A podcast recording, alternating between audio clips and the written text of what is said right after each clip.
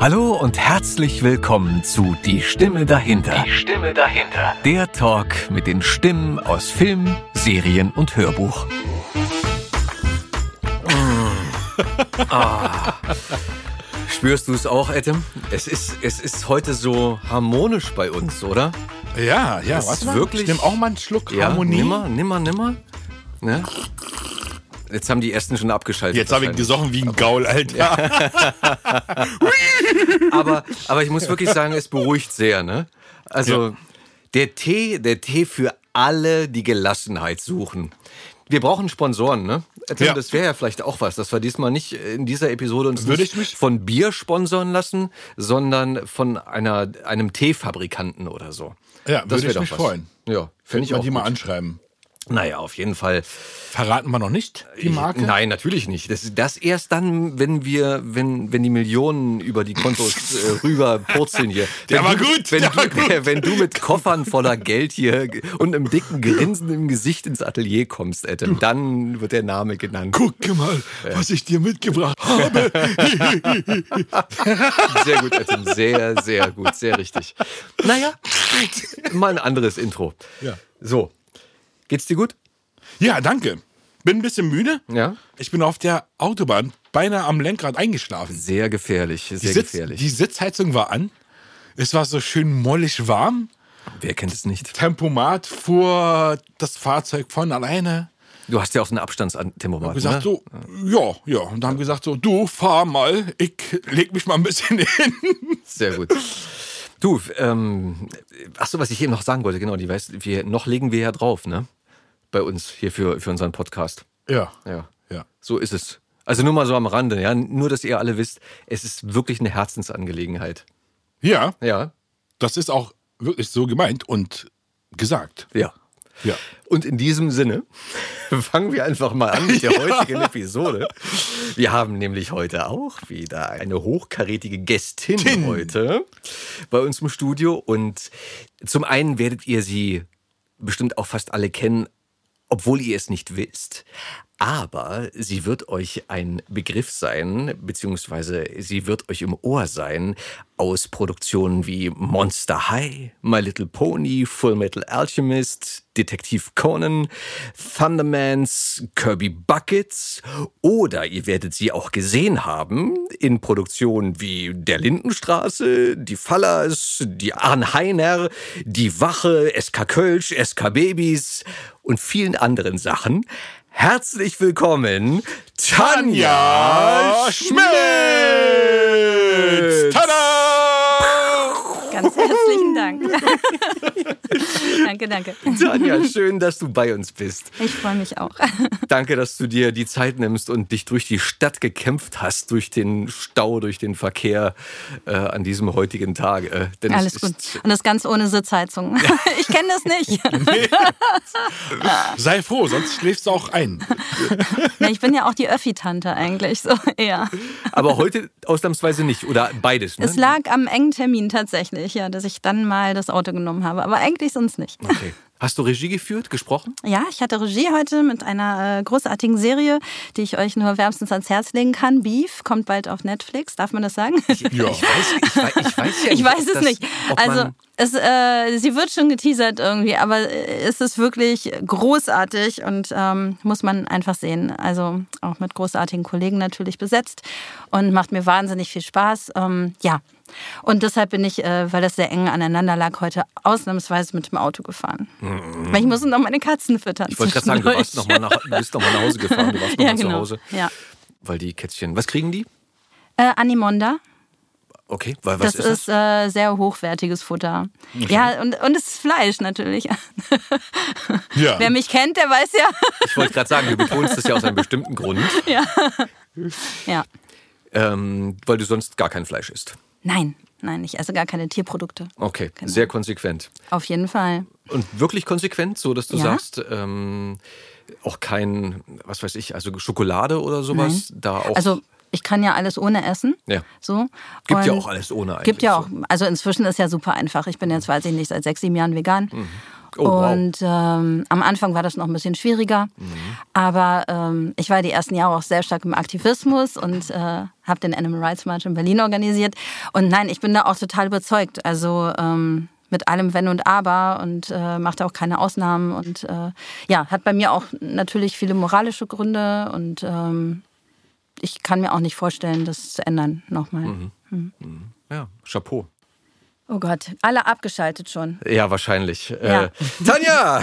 Können wir das nach hinten, können wir das nach hinten schneiden? Wir- Vielleicht wir- so in die Mitte, bitte. Wir, wir, vielleicht blendet Adam das einfach das aus ist oder so. total Keine uncool, Ahnung. weil das ist so, ah, immer diese, ja, alle Veganer reden über vegan. So. Ja. Nee, meistens fangen halt Ich die hab- ich hab Nicht-Veganer an. Es ist Du, so, du warst Du, wieder an ich- allem schuld. weil- Ich war ja das ist so in meinem Teil- Leben so- Die Teilzeit-Veganer, würde ich, würde ich jetzt mal sagen. Ne? Also mal Ja. probiert äh, und äh, dem auch nicht abgeneigt, aber halt auch nicht äh, zugeteilt, sowas dazwischen so. Nein, ja, wir müssen das so anders schneiden. Das geht so Ähm, Das, auch das kriegen wir hin. So, jetzt. Jetzt mal, Jetzt, jetzt mal. Hier, komm, jetzt geht's noch mal los hier.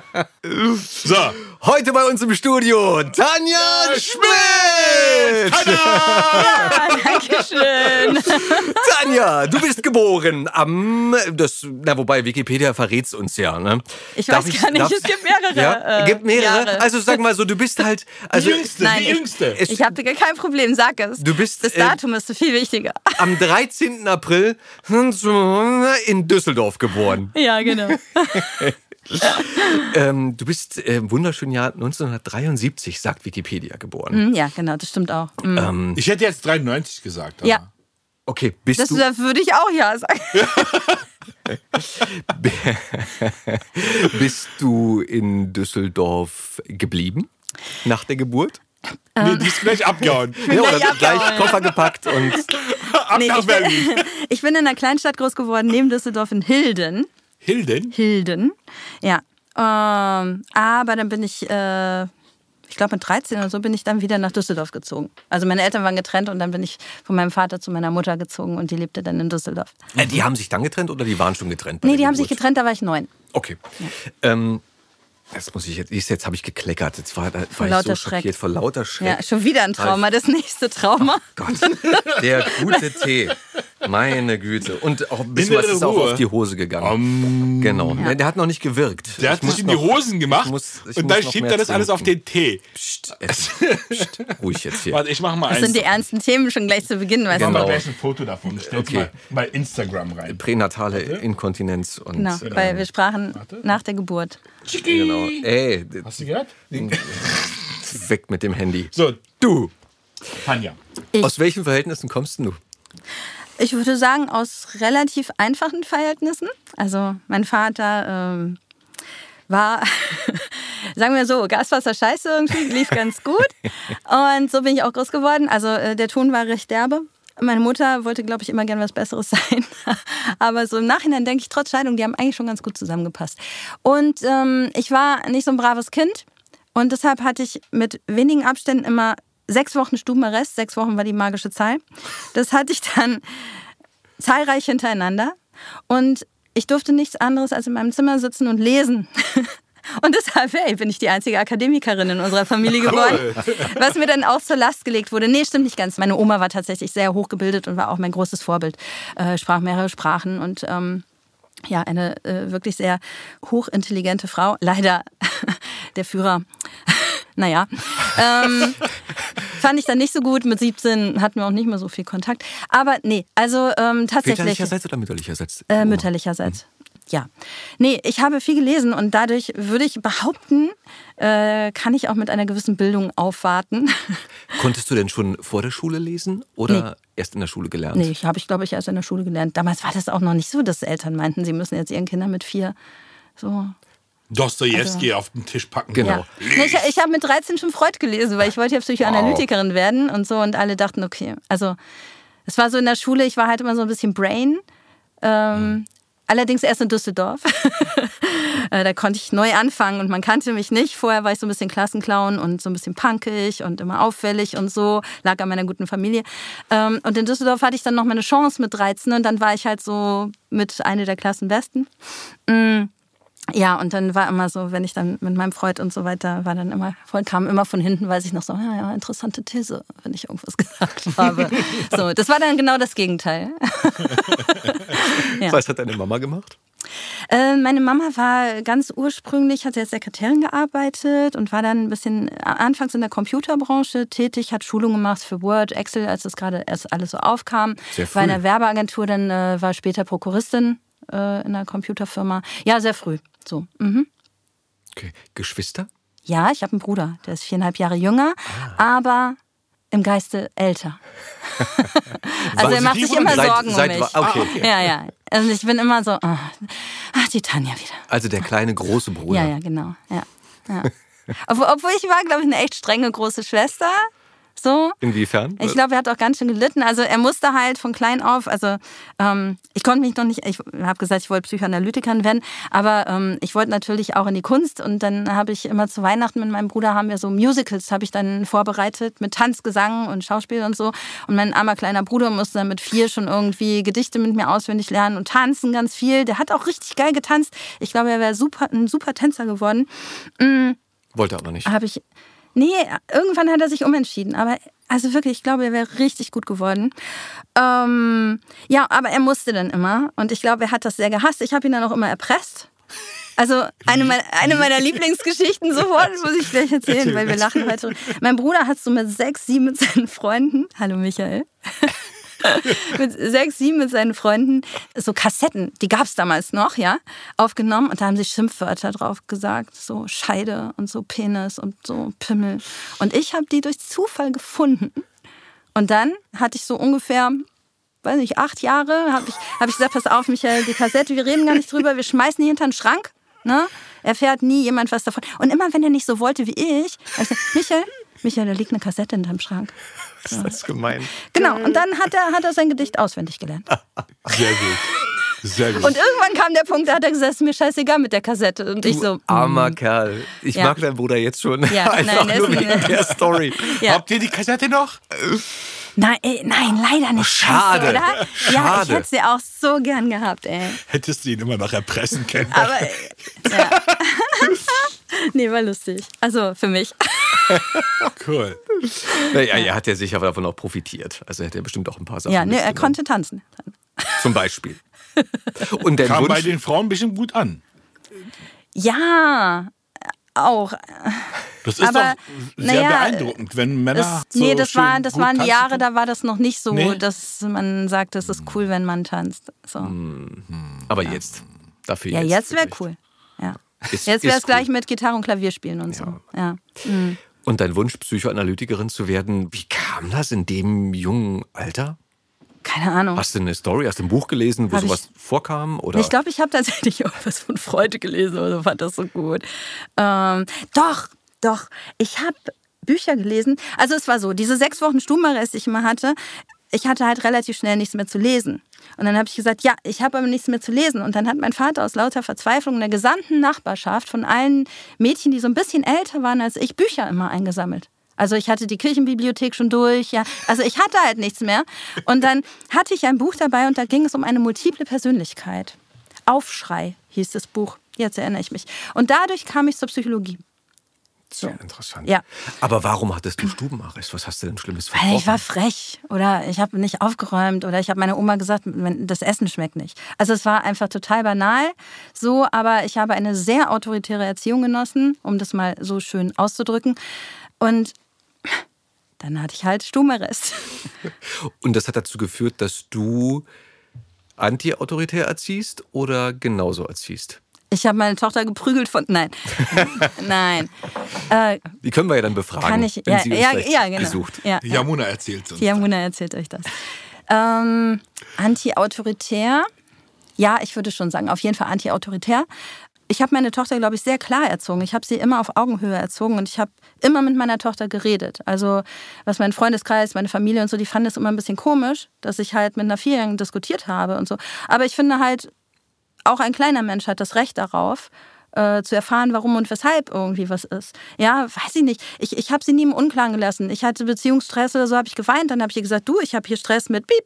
Ja, irgendwie. Und deshalb weine ich. Es hat aber nichts mit dir zu tun, sodass sie mich verstehen konnte. Oder ich äh, habe ihr ganz ehrlich gesagt so, hey, Jamuna, es geht mir jetzt auf den Sack so. So. Und dann haben, fanden das immer viele Menschen ganz komisch, wie ich mit ihr rede. Aber ich glaube, das war mein Rezept, weil ich habe zum Beispiel nie diese Teenie-Phase mit meiner Tochter gehabt, die so viele haben, weil wir waren immer im Gespräch, immer im Dialog. Und ich glaube, unser Verhältnis ist deshalb heute so geil, weil ich einfach. Bist, wie du bist. Bin, wie ich bin. und weil ich meine Tochter immer ernst genommen habe. So. Also, ja. und immer ehrlich war. Also, ja, Ehrlichkeit ist für mich ein ganz großes Thema, ja. Okay. Ja. Und dann hast du zu Hause Abitur gemacht mhm. oder äh, also in, in Düsseldorf. In Düsseldorf genau. schon. Ja, genau. Okay. Also normale Oberstufe, Oberschule, zwölf ja. Jahre, 13 Jahre? Äh, ich habe 13 gehabt, ja. Okay. Mhm. Und wusstest du schon vor dem Beendigung, vor der Beendigung? Vom Abi meinst du? Des Abiturs, danke. Dass ich nicht Psychoanalytikerin werde. Wo die Reise hingehen soll oder ja. in welche Richtung? Ja, wusste ich, wusste ich sehr genau. Ähm, also beziehungsweise ich habe dann so auf Anrat meiner Eltern, weil ich hatte ein sehr, sehr gutes Abi, habe ich dann angefangen, Jura zu studieren, was mich halt auch interessiert hat. Äh, die Psychoanalyse war da schon nicht mehr so interessant. Also was heißt interessant, wollte ich dann nicht mehr.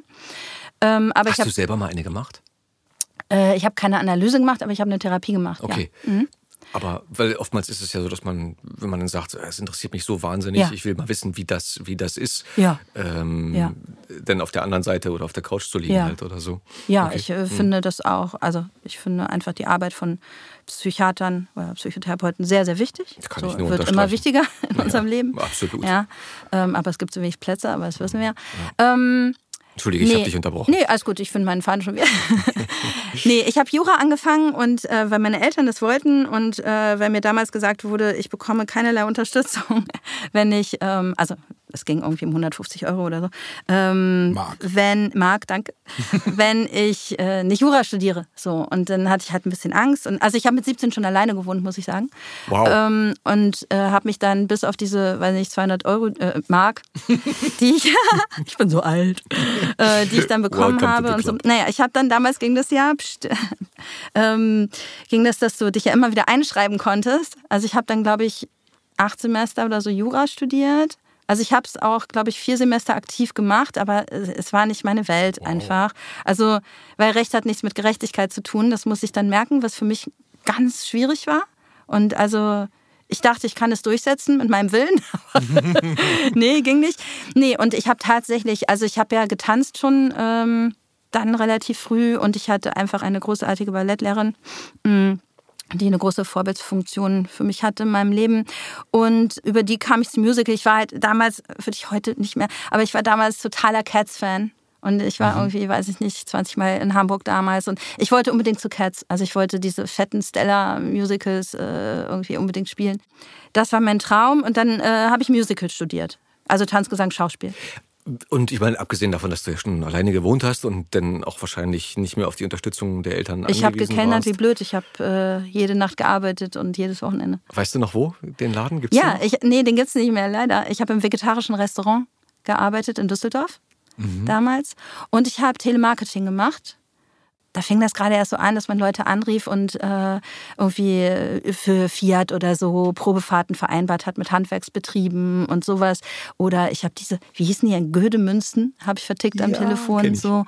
Und äh, ja, irgendwie sowas. Und dann habe ich nachts Zeitungen ausgetragen, Treppenhäuser geputzt, so alles. Alles, was du halt machst. Alles, was, was du halt was halt irgendwie Kohle Tanzunterricht bringt. gegeben natürlich, ne? Mhm. viel Jazzdance und so habe ich unterrichtet. Cool. Ja. Mhm.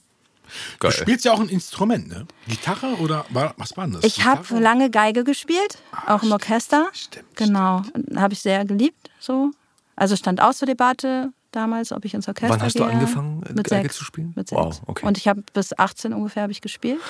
Nicht hab das sehr, Im Orchester habe ich das sehr geliebt, aber den Einzelunterricht, oh mein Gott, nein. So, also das war auch, was wollte mich ein Orchester damals haben. So, und ich bin aber dann tatsächlich in die Schauspielrichtung. Ja, meine Mutter hatte auch damals eine Freundin, die war Schauspielerin. Also meine Mutter hatte eine Frauenbeziehung damals. Und ähm, die habe ich sehr angebetet. Ich glaube, ich war auch so ein bisschen verliebt in sie oder so. ähm, und die habe ich auf der Bühne gesehen. Und ähm, Kalle Fass. Äh, und das war für mich so, wow, das will ich machen. Ne? Aber ich wollte halt das Musikalische dabei haben. Also ich wollte halt auch tanzen und singen. Mhm. Gab es eine Initialzündung oder waren das viele? Also ich glaube halt, dass damals Dagmar, äh, die ich auf der Bühne kennenlernte, also äh, die Freundin meiner Mutter, die ich gesehen habe, die hat mich einfach sehr beeindruckt. Ich hatte meine Ballettlehrerin, Christine, die äh, mich, glaube ich, in die tänzerische Richtung und, und die hat mir so meinen Spirit mitgegeben für den Beruf. Also ich sehe sie immer noch vor mir, so, ja, und ne, irgendwie Jazzhands. Und, und das ist, glaube ich, diese Begeisterung, die habe ich so von ihr in den Beruf mitgenommen. Und ähm, ja, ich glaube, das waren die beiden Personen, die mich dahingehend am meisten beeinflusst haben. Und es war natürlich, ja, also auch diese Leserei, ne? Also die Romane, so du bist in der Welt und, und du gehst in die Figuren rein und so, ne? Das dann auch die Psychoanalyse wieder, ja. Also so diese Figuren zu fühlen, ja, und, und irgendwie sowas. Ich glaube, es kommt so von allem so ein bisschen zusammen, was mich dann dahin gebracht hat, wo ich heute bin. Mhm. mhm. Und war der Wechsel von dem, also von den acht Semestern äh, Jura dann schnell und leicht äh, zur, so. äh, zur Musicalschule? Nee, waren ja nicht acht, waren ja nicht acht, waren ja irgendwie aktive vier. drei, vier. vier. Und äh, ich habe dann heimlich bin ich dann schon zur Musicalschule ähm, und habe dann. Wo war die? Die war in Bergschladbach. Das war eine Privatschule. Damals gab es noch nicht so viele. Es gab die in Hamburg. Ähm, die Stage? Die Stage, die auch damals noch einen sehr guten Ruf hatte. Da wollte ich eigentlich hin, aber das Schulgeld war wahnsinnig hoch und leider muss ich sagen, dass meine Mutter ähm, es mir sehr, sehr schwer gemacht hat, nach Hamburg zu gehen. Also es, äh, bis hin zu, ich bin todkrank und so.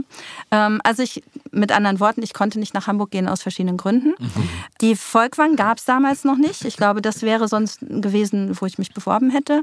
Dann gab es, glaube ich, noch in München, oder Wien halt, ne? Mhm. Aber es gab tatsächlich in Bergisch Gladbach eine kleine Schule, die hatte, da hattest du ein Probejahr, glaube ich, mit Theaterbetrieb. Also das heißt, du hast äh, das studiert und hast immer schon eine Spielverpflichtung gehabt am Wochenende. Und das fand ich halt richtig cool. Also es, wir haben immer Freitag, Samstag auch gespielt. Und ich hatte einen hervorragenden Tanzlehrer, ich hatte eine tolle Gesangslehrerin, so und äh, Schauspiel haben die sich alle so ein bisschen aufgeteilt. So, also ich denke, die Volkwang wäre vielleicht um einiges besser gewesen, aber die Ausbildung hat mir ganz viel mitgegeben, mich auch im Markt behaupten zu können. Ähm, Weil du zu schüchtern warst? Oder? Nee, schüchtern war ich nie, aber es, es war schon, es war eine kleine Schule, ne? Es war sehr intim, es war sehr nah, es war sehr persönlich, also es ging sehr auf persönliche Ebene teilweise. Äh, es war sehr, sehr hart, aber ich glaube, ich bin da ganz gut rausgekommen, so, ne? Und, und oder habe das mitnehmen können, was ich konnte. Also ich habe parallel auch noch ganz viel getanzt. Also es kam damals dann gerade auch so Hip-Hop und sowas alles auf, ne? Das gab es nicht an der Schule. Oh mein Gott, das war nur klassisch. Also, und ich hatte richtig Schwierigkeiten, weil ich so viel Modern schon gemacht habe. Und äh, dadurch hat mein Ballettlehrer, ah, dann hat er mich wochenlang nicht angeguckt mit dem Arsch, ja? Weil ich wieder Hip-Hop tanzen war heimlich. Mm. so, das gab's halt nicht, ja? Und ähm, ja, das solche. War noch hart? Ja, es war richtig hart. Der ist mit dem Stock an dir vorbei, hat dir aufs Bein. So. Schön. Was Und war noch hart? Was war wenn du, hart? Wenn du, wenn du sagst, es war, es war hart an der Schule. Also es naja, war, wenn, wenn oh mein Gott. Es war hart für mich. Ich mag Harmonie. Und ähm, ich mag Gerechtigkeit. Und ähm, ich leide ganz doll darunter, wenn ich Ungerechtigkeiten widerfahre, ob sie jetzt mich betreffen oder, oder wenn ich sie auch nur mitbekomme bei anderen. Und ähm, ja, wenn dann solche Sachen sind, ich mache es jetzt mal an diesem Beispiel fest, ähm, wenn man sagt, äh, du, du darfst hier nicht Hip-Hop tanzen und deshalb bekommst du zwei Wochen von mir keine Korrektur im Ballettsaal. Und ich habe meinen Ballettmeister ja geliebt. Also, ne, das war ja, wenn du klassisch getanzt hast, also du, du hast ein bisschen krankes Verhältnis zu deinem Ballettmeister, ja. Ähm, und der, guckt sich mit dem Arsch nicht an. Zwei Wochen, ey, du mm. gehst vor die Hunde, Alter. Also so, ne? Und du, du kannst machen, was du willst. Und der ignoriert dich komplett, ja. Und äh, das sind so Sachen, die haben mich halt richtig alle gemacht. Ganz schlimm. So, weil natürlich, wenn du dann auch aus dem Elternhaus kommst, wo du ja auch keine Gerechtigkeit oder keine Stimme bekommen hast, so, dann wirft dich das natürlich in deine Muster. Ne? Du rennst also dein Leben lang dieser Liebe hinterher, ja, mhm. und ähm, oder dieser Anerkennung. So, und das ist das, sowas wiederholt sich dann und dann leidest du vielleicht anders als jemand, der in der Familie total aufgefangen ist, wo die Eltern sagen, ey, ich bin stolz auf dich und so, ne? Mhm. Also deshalb war diese Zeit für mich sehr hart. Aber ich glaube, am Ende haben sie mich charakterlich vielleicht dann auch ein bisschen gestärkt, obwohl ich immer noch an solchen Dingen zerbreche. Aber ich habe Mut gehabt und ich habe angefangen, mir selbst zu vertrauen. So, dass ich was kann, weil ich, ich kam ja auch weiter. Also ähm, ich bin dann dank meines späteren Mannes, habe ich mich einfach so in allen Castingagenturen damals vorgestellt. So kam ich zur Lindenstraße. Ich wusste gar nicht, was stehe, wer ist denn das? Pff, hm. Bin ich hingegangen. Hallo, ich wollte mal ein Foto abgeben. Voll das schlechte Foto und so von Mama im Garten geschossen. Geil. so, kein Plan. Und der guckt mich an und sagt, ja, Julia. Und ich so, mm, mm, ja. Und ähm, dann hatte ich ein Casting für Julia von der Marwitz. Was dazu führte, dass ich an meiner Schauspielschule wieder gedisst wurde. Mhm. Weil das war halt so, das war so Brechtschule. Ja? Mhm. Wir waren halt. Und ähm, von mir wurden die ersten Zeitungsartikel wurden ans schwarze Brett geheftet. Das wollen wir nicht, wurde dazu gesagt. Echt, ja? Echt, Krass. ja. So, also du, du warst zu hohen Gemobbt, Theaterkarrieren ja. berufen, ja, aber doch nicht bitte zu Weeklies oder, also damals war das ja, ne, da fing unter uns und so gerade an, ne, hatte ich damals auch Casting und so, was wollen wir nicht, ja. Mm. Und das war halt so, war ich das abschreckende Beispiel. Also du machst was, wo du eigentlich, wo Leute eigentlich sagen, ey cool, und du kriegst auf die Fresse, ja. so irgendwie. Ähm, nee, und ähm, dadurch, also und durch die Lindstraße, also dann ging es nach der Schauspielschule, war ich dann schnell am Theater. Aber das war so, ich glaube so, ich hatte den Mut, einfach so da weiterzugehen und bin sehr dankbar für das, was ich dann einfach erfahren habe, eine große Akzeptanz und dass ich mir auch selbst vertraut habe. So, ähm, ich hatte den Mut, damals kamen ja Intendanten noch gucken. Ich habe einmal vorgesprochen in meinem Leben. Einmal. Und dann habe ich die Rolle nicht bekommen, weil ich zu dünn war. So, der wollte halt einen dicke Rächer. So. Ja, das ich war noch ein paar Kissen Das war in, in, Düsseldorf? Oder? Nee, das war, das war in, äh, oh Gott, wo waren das hier? Ähm, Heilbronn, Wagner. Okay. Damals war Intendant. So, und der sagt, ja, ja, ist ja, ist ja also ganz schön und so, aber du bist ja so dünn. So. Und dann hatte mir damals meine ähm, bisschen Mentorin am Theater, mit der hat er telefoniert und der sagte so, naja, ja, hier ist ja so spinnedünn so habe ich die Rächer nicht gekriegt, Mensch. Ähm, nee, aber so, ich habe mir selbst vertraut und ich hatte wirklich Glück, äh, einfach da weiterzugehen, meinen Weg und, und den Beruf zu lieben und, und dafür auch zu kämpfen, das weiterzumachen. So. Hast du denn während der Schauspielschulzeit etwas gehabt, was dich aufgefangen hat? Also eine Gruppe, die Kommilitonen, ein Freundeskreis oder, oder ein Freund? Oder mhm. hast du dich da ganz allein durchgeboxt? Ich hatte meinen äh, zukünftigen Mann, muss ich sagen. Ich hatte anfangs eine gute Freundin, ähm, aber ich muss sagen, mein zukünftiger Mann, mit dem war ich, also meine Beziehungen waren immer so super close. Also, und ich glaube, äh, der hat mir ganz viel Kraft gegeben, ja.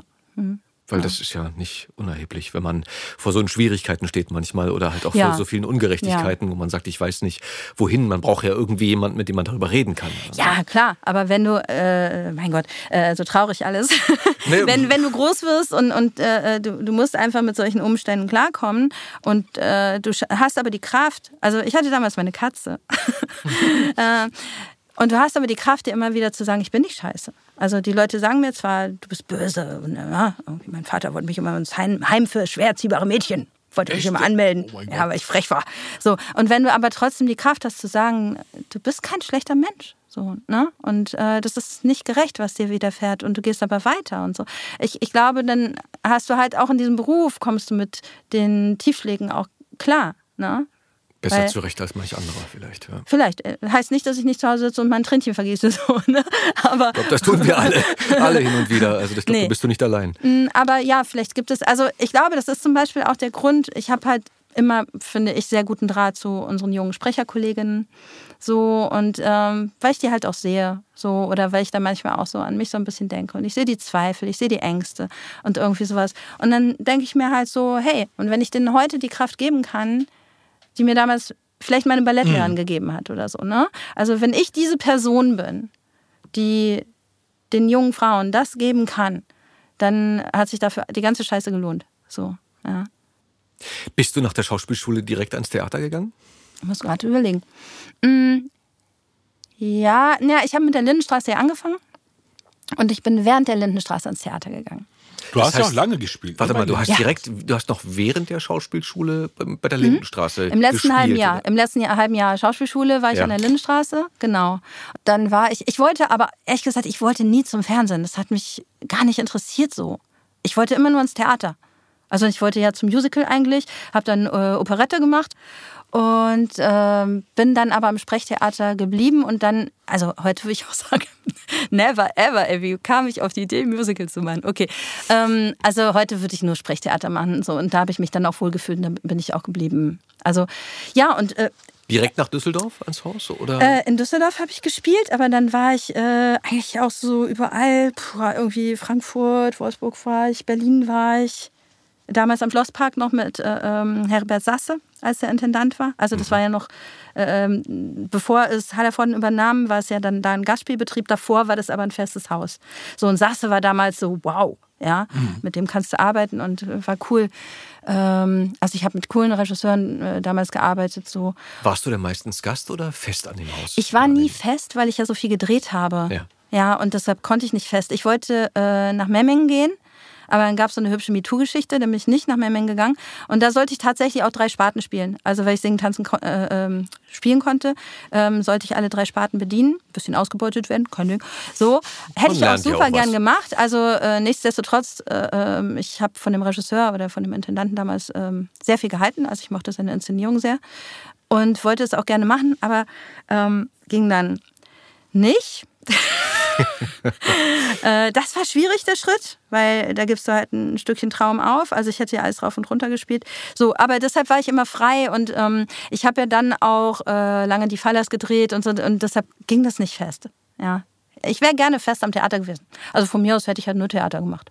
So. Aber als, als junger Schauspieler ist es doch vielleicht auch gar nicht so verkehrt, Gastverträge zu haben, weil du ja unterschiedliche Ensemble kennenlernst, unterschiedliche ja. Regisseure, unterschiedliche ja. Intendanten, unterschiedliche Bühnen, unterschiedliches Publikum.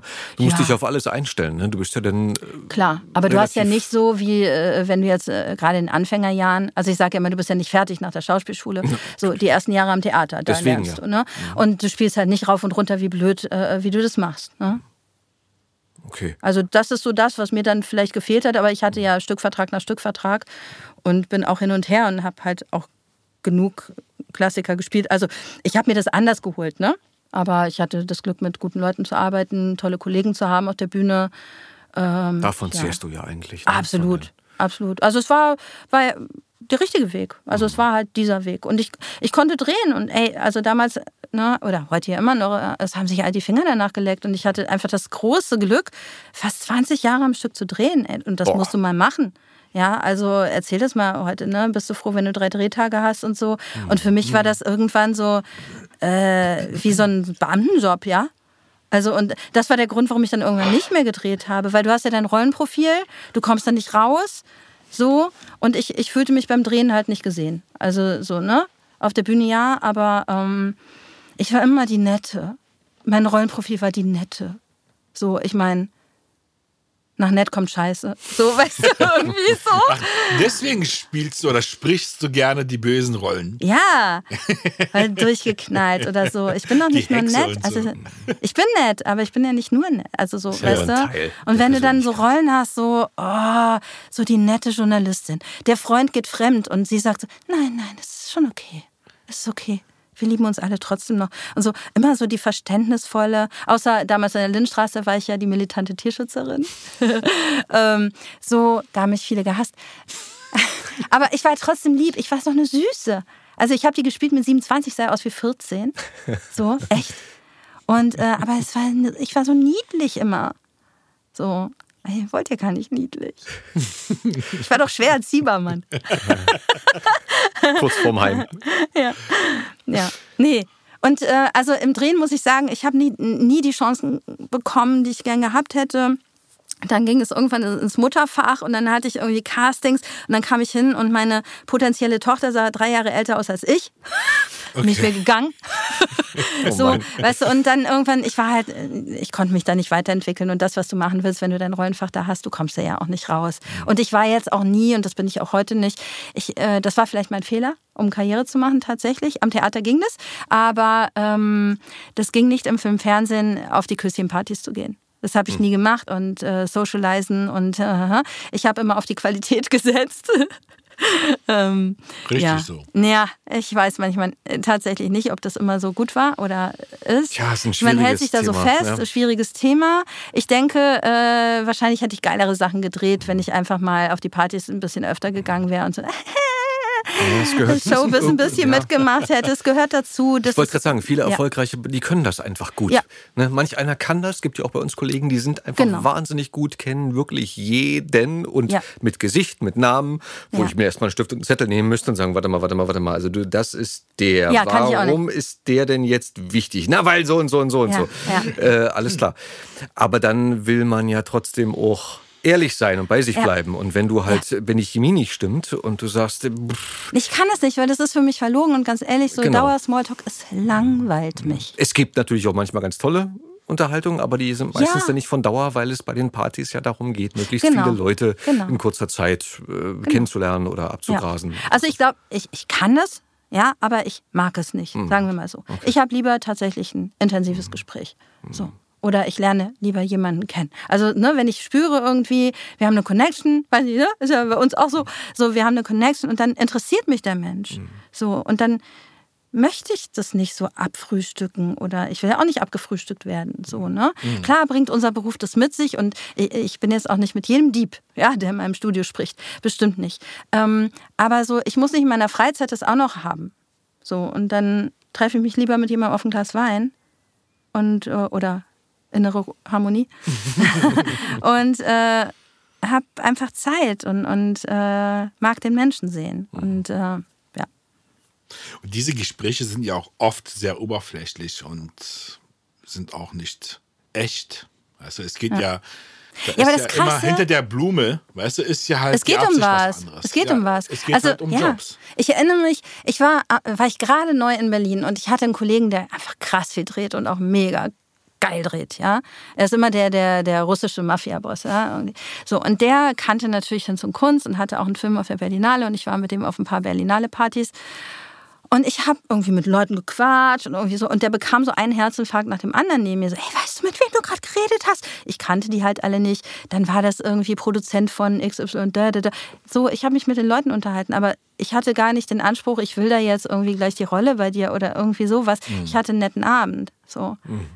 Und für mich endet dann einfach so eine Party irgendwie, ich bin am Ende Sternhage voll, weiß meinen Namen nicht mehr. So, irgendwie, das ist okay. Äh, Aber so, was habe ich von dem Abend mitgenommen? Ich glaube, nie habe ich durch irgendeine Party eine Rolle bekommen.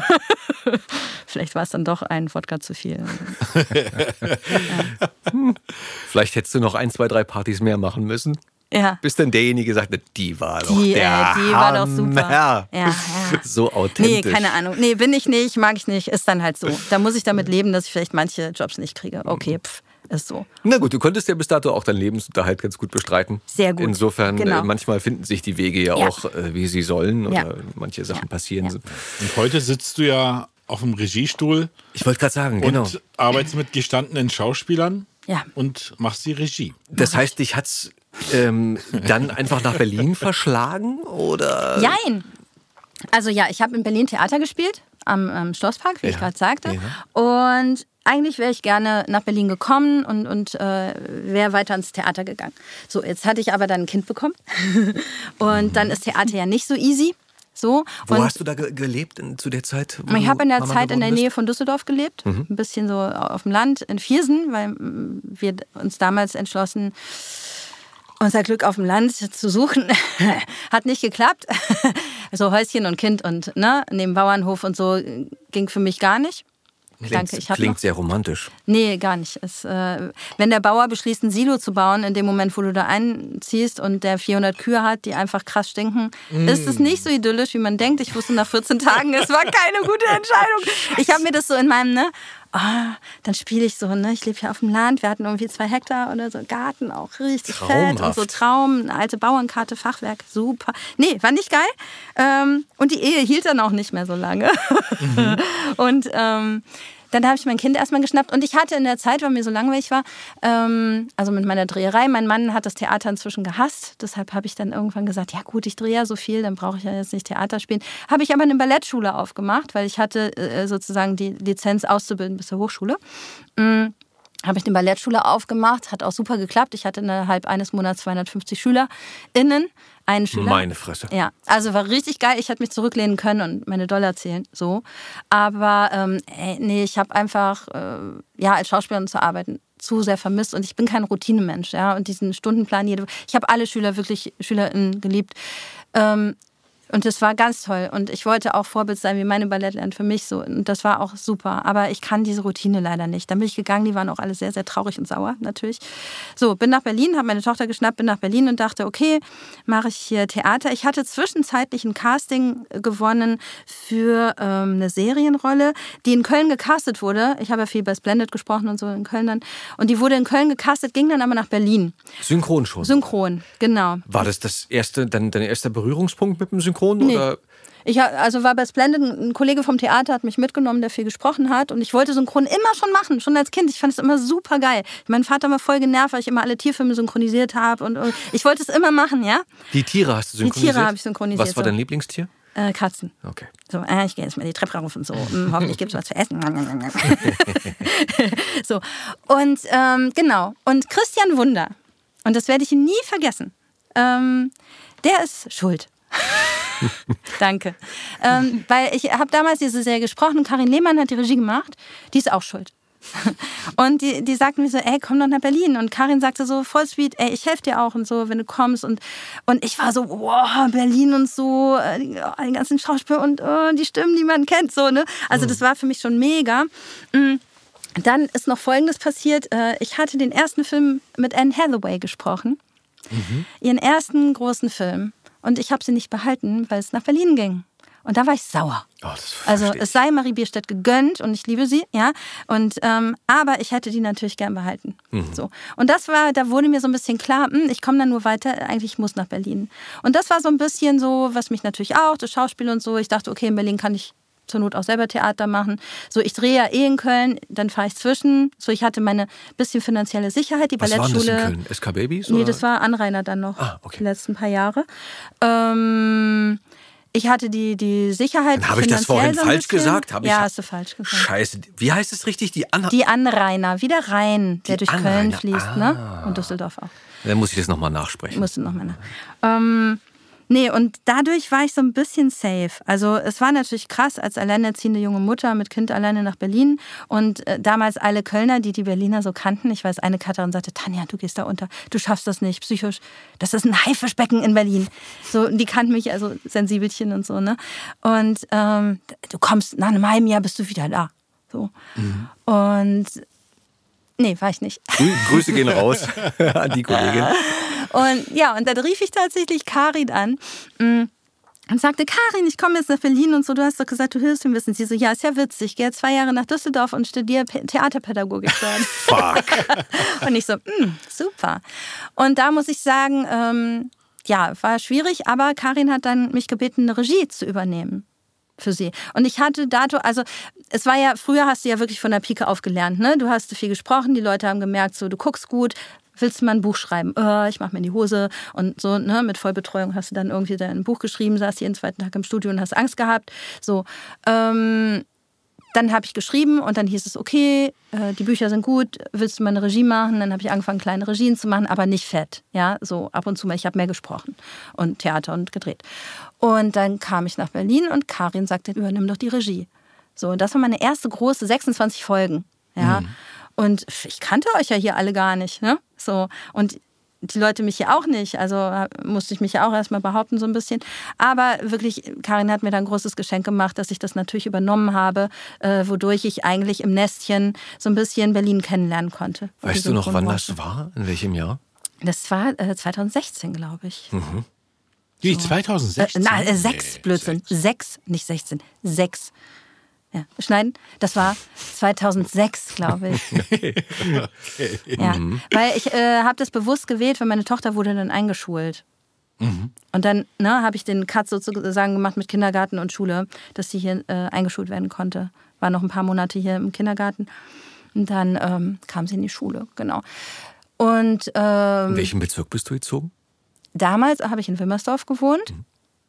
Also, weil die Story ganz witzig war, wie ich nach Berlin kam. Ich wollte nach Köln ziehen. Von Viersen, wo ich meine Ballettschule hatte, wollte ich nach Köln ziehen und hatte auch eine Wohnung und alles.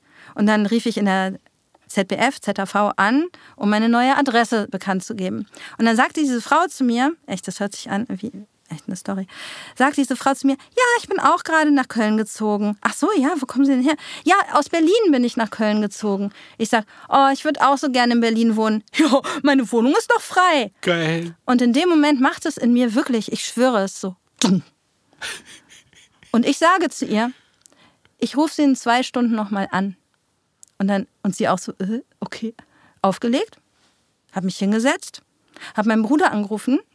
Michael, am 16. Januar musst du mir nicht mehr beim Umzug nach Köln helfen, weil ich ziehe nämlich nach Berlin. Geil. Und dann ohne Scheiß habe ich sie angerufen und habe gesagt, ich nehme ihre Wohnung. Und sie so, ja, aber Sie kennen ja, ja, ich bin jetzt eh, war dann für diese Serie mit Christian Wunder hier zum Sprechen, ich bin eh in Berlin, dann gucke ich mir die an. So, dann ging das aber nicht, aber wie auch immer, ich hatte den Kindergarten dann tatsächlich schon in Wilmersdorf gefunden, wo diese Wohnung war, deshalb Wilmersdorf. Ich wohne jetzt in Friedrichshain. Also ich gehöre zu den coolen Kids. So. Aus den Veganern. Warte mal, die, die Wilmersdorfer Witwen? Ja, nee, da wollte ich nicht. So fühlte ich mich dann auch. So, hier- so heißt es aber, ja, ne? Sagt man genau. doch so. Ja. Ja. Und deshalb bin ich nach Wilmersdorf erstmal gezogen. Genau. Und dann habe ich tatsächlich alles so wirklich aus dem Nichts, nur weil es dumm gemacht hatte in meinem Kopf oder in meinem Herzen, keine Ahnung, alles umgeworfen. Ich habe sofort meine Wohnung in Köln natürlich auch äh, äh, weiter vermietet und das war alles kein Problem. Und ich habe einfach nur den Umzugswagen umgebucht auf Berlin. So, es blieb alles gleich und mein Bruder halt so, hat sich viel Sorgen gemacht um mich. um meine mentale Gesundheit. Ja. Ja, und dann bin, ich, dann bin ich echt nach Berlin einfach gezogen. Ja, Das ist ein großer Schritt. Krasse Sache, Von ne? da nach da. und ich habe es nie bereut. Ich liebe diese Stadt ohne Ende. Von vornherein, so vom, vom Ankommen bis jetzt, ja? Ja. Also ich habe sie halt lieben gelernt, als ich hier so lange Theater gespielt habe.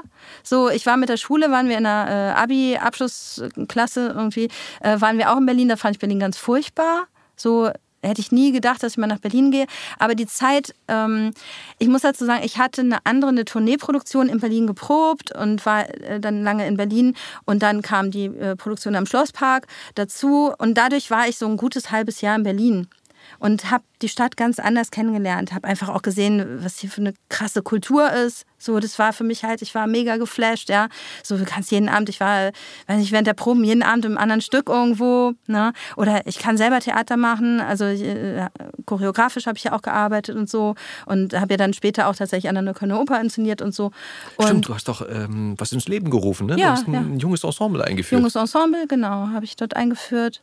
Und äh, ja, habe Theaterprojekte gemacht und so. Ein wunderschönes Haus äh, für Ja. jeden, der noch nicht da war. In Auf der Kölner Fall. Mhm. Oper. Äh, wirklich sehenswert. Ja. Ein ganz altes Theater. Ja. Vermutet man irgendwie gar nicht in der Karl-Marx-Straße, so wie Nee. sie von außen aussieht. Also tolles Haus, so muss ich auch sagen.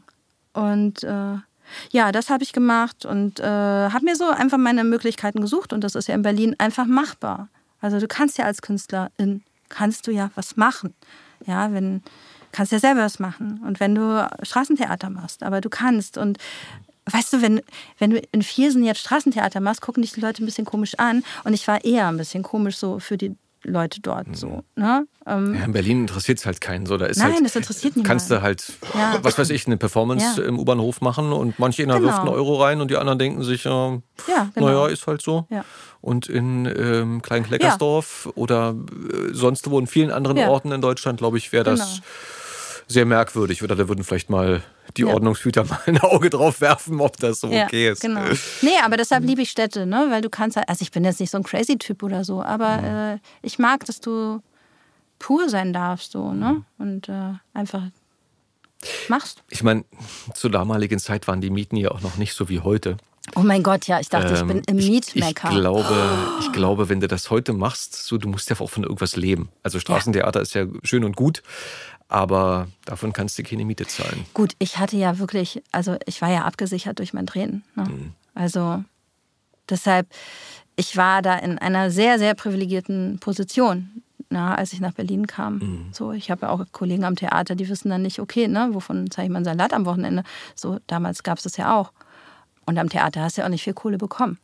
Wie heute auch, glaube ich. Ne? Ich glaube, du verdienst bei der Bundeswehr als Einsteiger besser als am Theater. Ja, Denke ich mal, ja.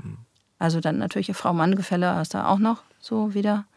Also, nee, insofern hatte ich ja wirklich Glück. Und dann habe ich ja auch geschrieben, also ne, ich war ja sofort Dialogbuchautorin, also ich konnte ja sofort zweigleisig hier einsteigen, beziehungsweise dreigleisig.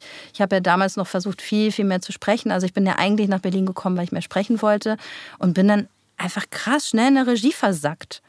So, keine Chance mehr. Das hat einen negativen Touch, wenn du das so sagst. Ja, ja, weil ich wollte sprechen. Also ich wollte künstlerisch, also ich arbeite auch in der Regie künstlerisch, aber machen wir uns nichts vor, ich wollte Rollen spielen. Ja, so. Und ähm, ich war ja auch noch nicht so viel in der Regie, dass ich jetzt gesagt hätte, oh ja, das will ich machen. Heute, also freue ich mich über jede Rolle, die ich sprechen kann, aber mein Platz ist in der Regie. So, ne? Hat sich einfach so entwickelt über die vielen Jahre. Aber damals war ich so, äh, ich will sprechen und scheiße, und jetzt bin ich wieder drei Monate nicht buchbar und die Leute so, ja, ist ja schön und, ne? Aber Serie, Hauptrolle casten wir dich halt nicht. So, wenn du immer Regie machst, ne? Und also als Neuanfängerin hier, ne, ist ja was anderes, wenn du ein Standing hattest, hier als Kind angefangen und so, ne? War einfach eine andere Situation, Ausgangssituation für mich. Aber ich glaube, es hat mich halt dahin geführt. Also, ich glaube, als ich das vor so ein paar Jahren einfach angenommen habe und akzeptiert habe, habe ich auch noch mal einen großen Sprung in der Regie gemacht, würde ich sagen. Ne? Ich war am Anfang, war ich ja so, oh, die kann gut mit Kindern. Die hatte meine Ballettschule. Ich habe, oh mein Fuck, äh, ich habe, Entschuldigung, Mist. Du darfst ich, fluchen. Ich habe nur Kinderproduktion gemacht, ey. Und es ist so süß, weil Janina, wenn die ihre äh, So haben wir uns auch kennengelernt, ne? Ich glaube, glaube bei Elena haben wir uns Aber ja, äh, Elena guck, von da haben wir Avalor. uns kennengelernt. Ich glaube, Ach, das war das Erste, was wir dachte, zusammen wir haben gemacht vorher schon haben. gekannt. Ja, aber ne, eine Prinzessin-Serie so. Ja. Und immer die Kinder, die kann mit Kindern. Also ja, kann ich ja, ich kann super mit Kindern. Aber ich möchte nicht immer mit Kindern. Also ich kann auch sehr wenig Kinder leiden. Ist das so? Ja. Das Fragen Coming wir meine. Tochter. Also ich mag die Kinder im Atelier. Also ich mag Kinder, wenn ich sie sehen, also wenn ich sie sehe, also sie Ja. wahrnehmen kann. So, ähm, ich mag Seelen, so. Ähm, aber ich, ich mag nicht im Prenzlauer Berg sitzen und der äh, Anton haut mir die ganze Zeit neben meinen Stuhl oder so, weißt du? Oder schreit da rum oder so. Nee, dann mag ich den nicht. So. Ich glaube, das ist aber auch ganz so, normal. Also, ja, nee, also, aber ich kann gut mit Kindern.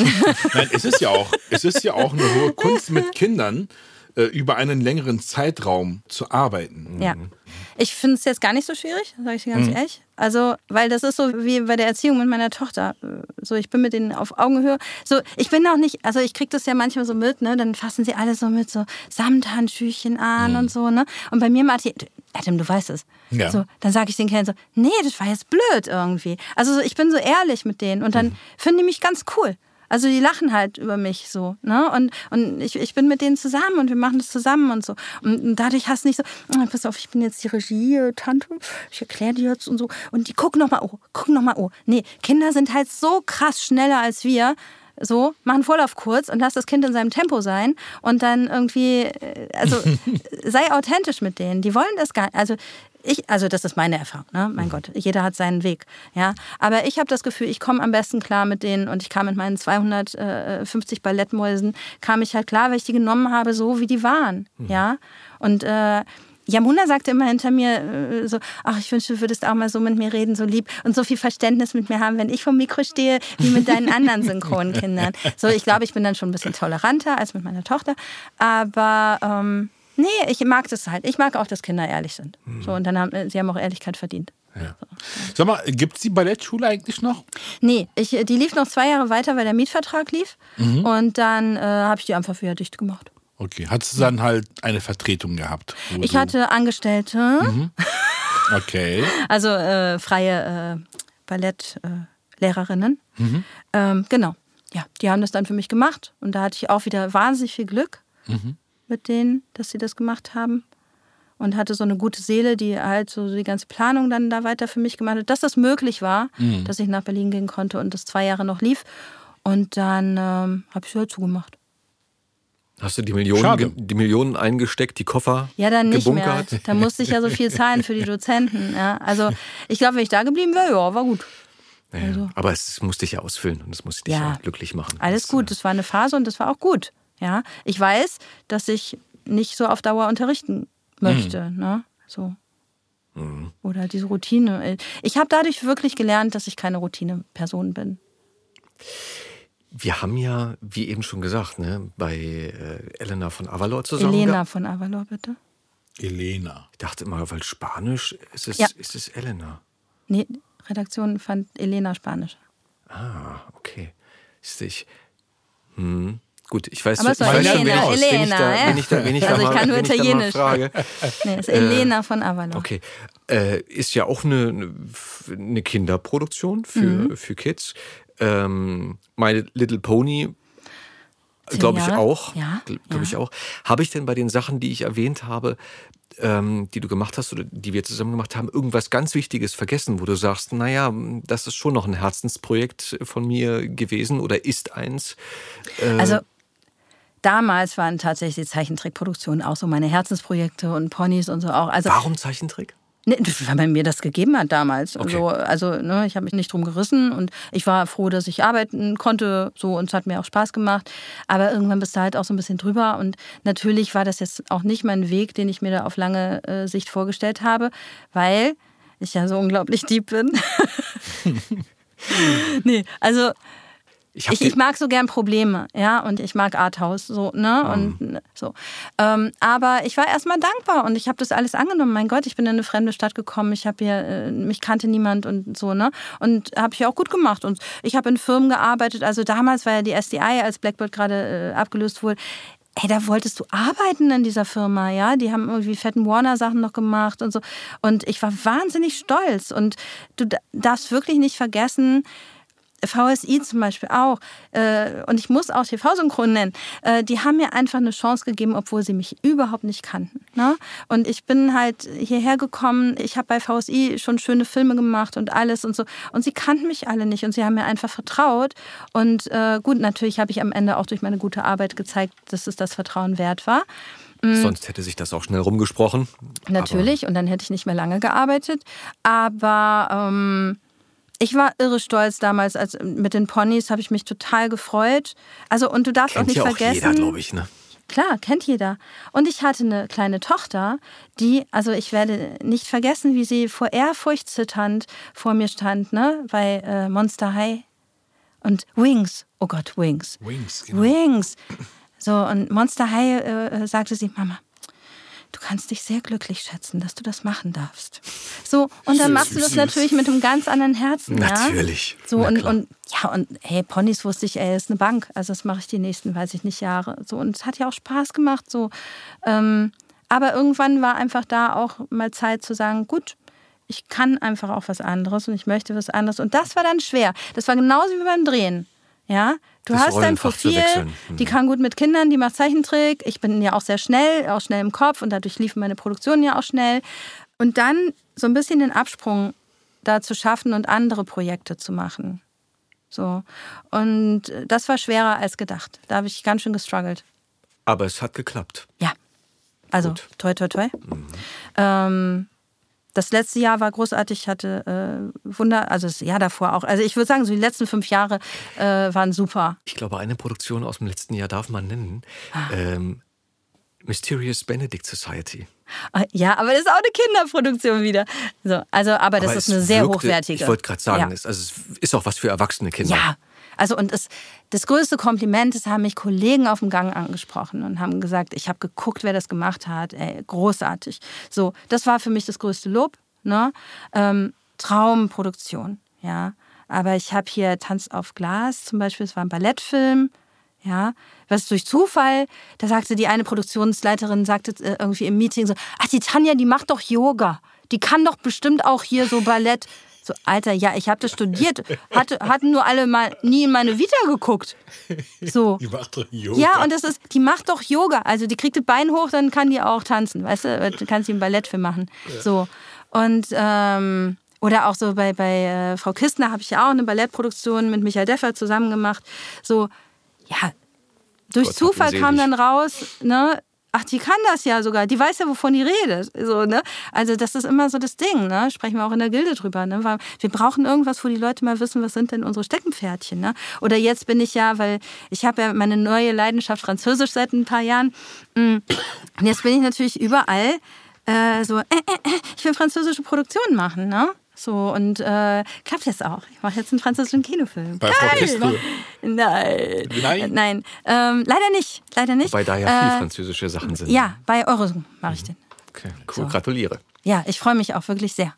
Ähm, Cool. Und ich hoffe, also äh, ich habe bei äh, Christa Kirchner habe ich äh, eine französische Serie gemacht. Die war auch ganz süß. So, ne? Und ich muss sagen, sie hat mir zwei französische Filme angeboten, ich hatte aber keine Zeit.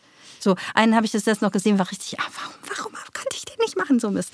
So, ne? Also sie, sie kam dann auch schon, ne? Ähm, und hat mir die Sachen angeboten. Das war aber Schön, bevor so die Welt läuft. wusste, dass ich so äh, Frankreich. Äh, Hm, Le fromage, le vin. Du, übrigens, äh, 12.12.2014 haben uns die Wege das erste Mal zusammengeführt. Du hast es recherchiert, oh ich habe es nochmal nach, in der App nachgeguckt. Und zwar nicht bei Elena oder Elena, sondern bei Sophia the First.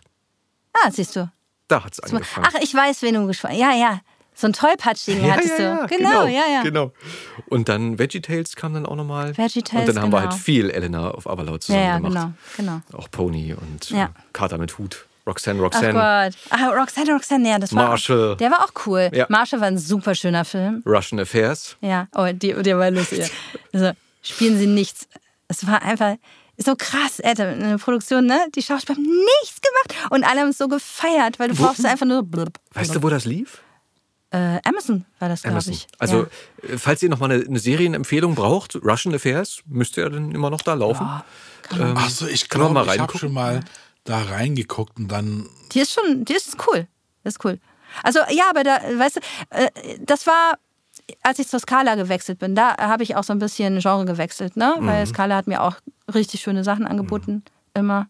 Und äh, genau, und dann hörten die Kinder- und Zeichentricksachen, Gott sei Dank. Nicht Gott sei Dank. Also hörten sie auf. So. Ich will es nicht müssen. Ich habe es gern gemacht. Und ich texte jetzt, Yamuna hat ja Monster High übernommen. Ich texte das für sie und habe ich auch Spaß mal zwischendurch. Ist ja schön, dass das auch weitergeht, oder? Ja, ja. So. es ist auch cool, wenn jetzt die nächste Generation, weißt du?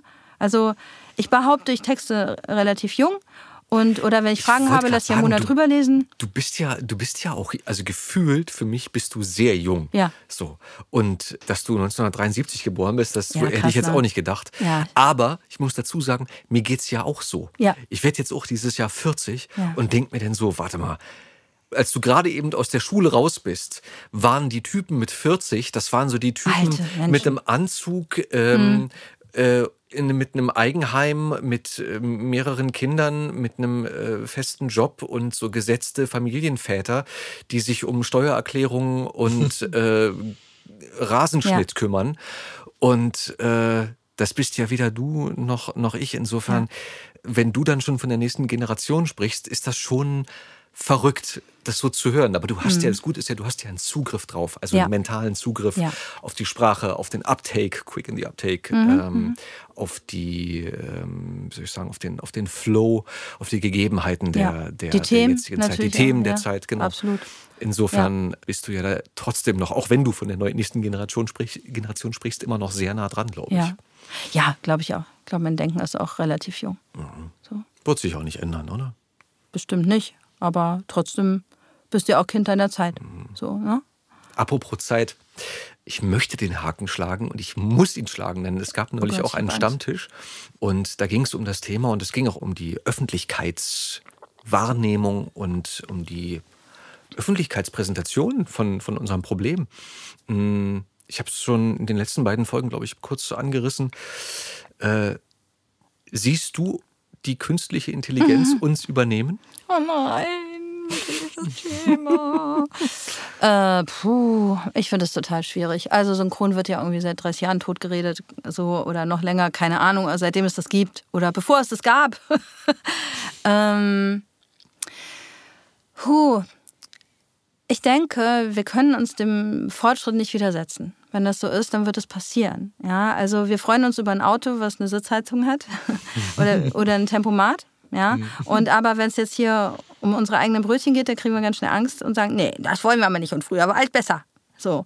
Und deshalb finde ich das ein bisschen schwierig. KI, also jetzt mal, meine Meinung ist, ich finde es total scheiße, wenn wir unseren Job verlieren, weil ich mache den gerne. So.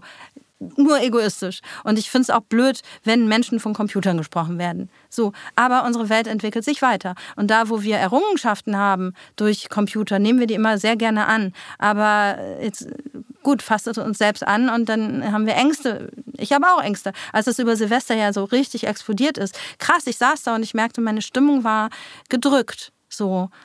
Was aber, glaube ich, wirklich am meisten damit zusammenhängt, dass man Angst hat, den Job zu verlieren, den man sehr, sehr gerne macht und für den man brennt.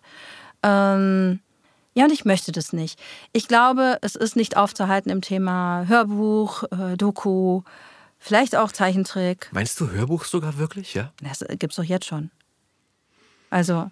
Aber wird das ich, ich kann mir doch, ich kann mir doch, wenn du weiß ich nicht, gehandicapt bist, äh, Romane vorlesen lassen. Ja, ja, gut. Also natürlich ist es immer noch verbesserungswürdig, so, aber ähm, die Möglichkeiten hast du. Und äh, eine KI, also mein Gott, das arbeitet so schnell in, in zwei Jahren, so, ne? Oder äh, kannst dich mit Siri unterhalten, weißt du so. Mhm. Warum sollte das nicht möglich sein? Also Qualität hin oder her. Nur der Umstand, ich glaube, dass gewisse Dinge einfach da übernommen werden, weil der Prozess auch ein schnellerer ist und wenn das erstmal entwickelt ist, auch ein günstigerer Prozess ist. Na, warum sollten die Firmen kein Geld sparen wollen? Wir leben im Kapitalismus und äh, na. Ich glaube, es wird uns ein bisschen was wegbrechen, aber ich glaube, es wird auf jeden Fall in den nächsten fünf Jahren, hoffe, nicht so dramatisch, wie wir das uns schwarz malen vielleicht. Ich denke bei den Hörbuch, gerade bei den Hörbuchsachen, dass die menschliche Gestaltung so viel anders ist. Mhm. Ich will jetzt gar nicht mal sagen besser, weil das ist halt eine, auch immer natürlich eine Geschmackssache. Willst du ein Sachbuch haben? Vielleicht kann das eine KI ganz gut.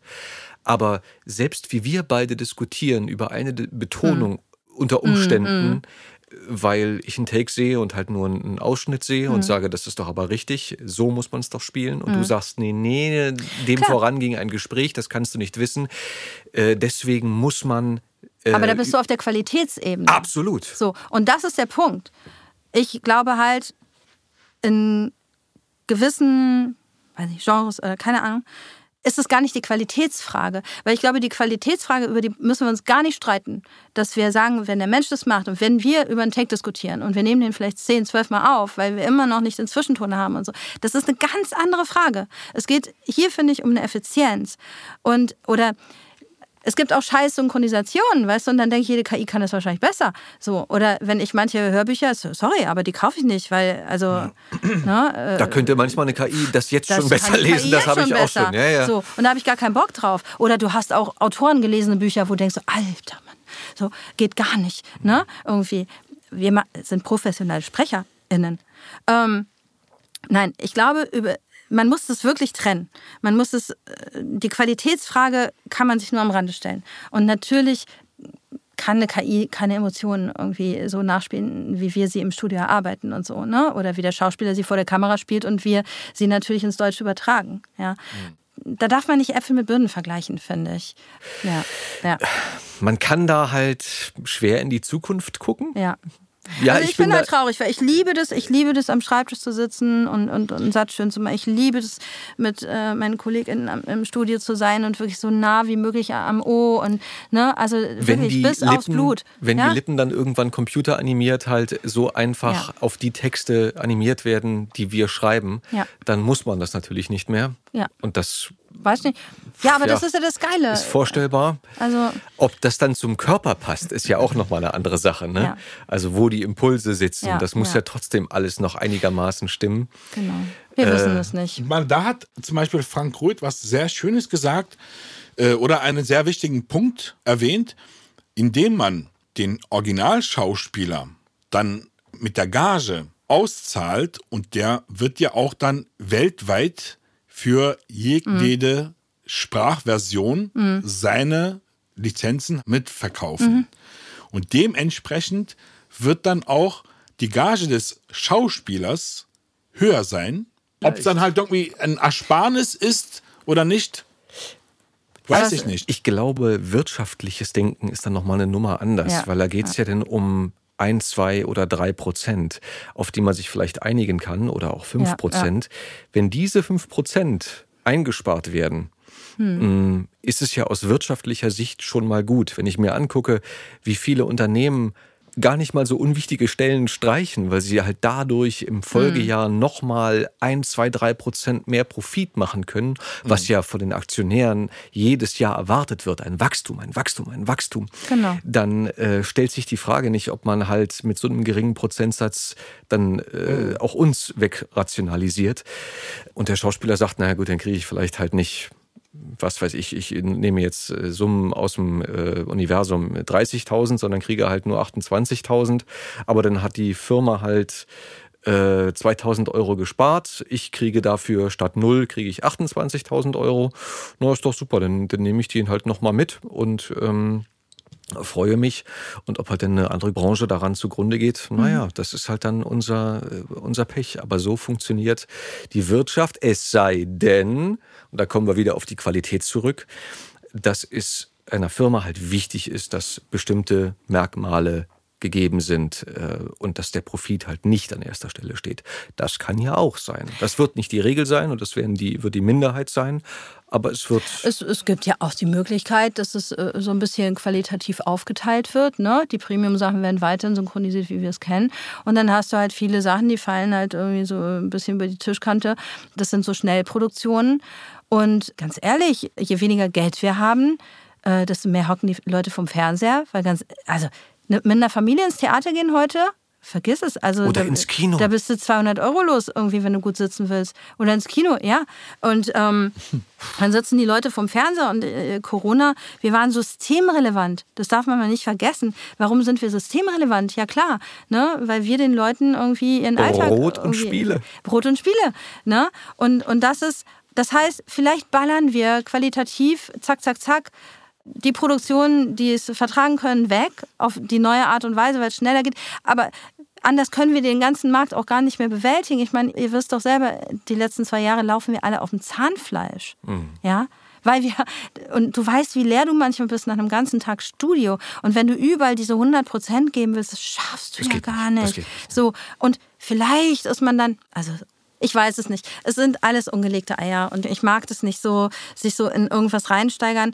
Äh, diese Diskussion führen wir seit Jahren. Natürlich ist es brennt immer mehr, es äh, wird immer prekärer, aber lass uns doch schauen, wie sich das entwickelt. So und lass uns doch, also und das ist für mich, lass uns an unserer Qualität festhalten, die so lange wie möglich bieten unseren Zuhörern und wir werden schon sehen, wenn es irgendwann nicht mehr geht. So. Und dann müssen wir andere Möglichkeiten finden. Oder dann lass uns auch mit dem wenigen Anspruch, den man uns gibt, trotzdem noch eine Qualität leisten. Und wenn wir merken, wir können das mit uns selber nicht vereinbaren, ja gut, dann muss man sich verabschieden.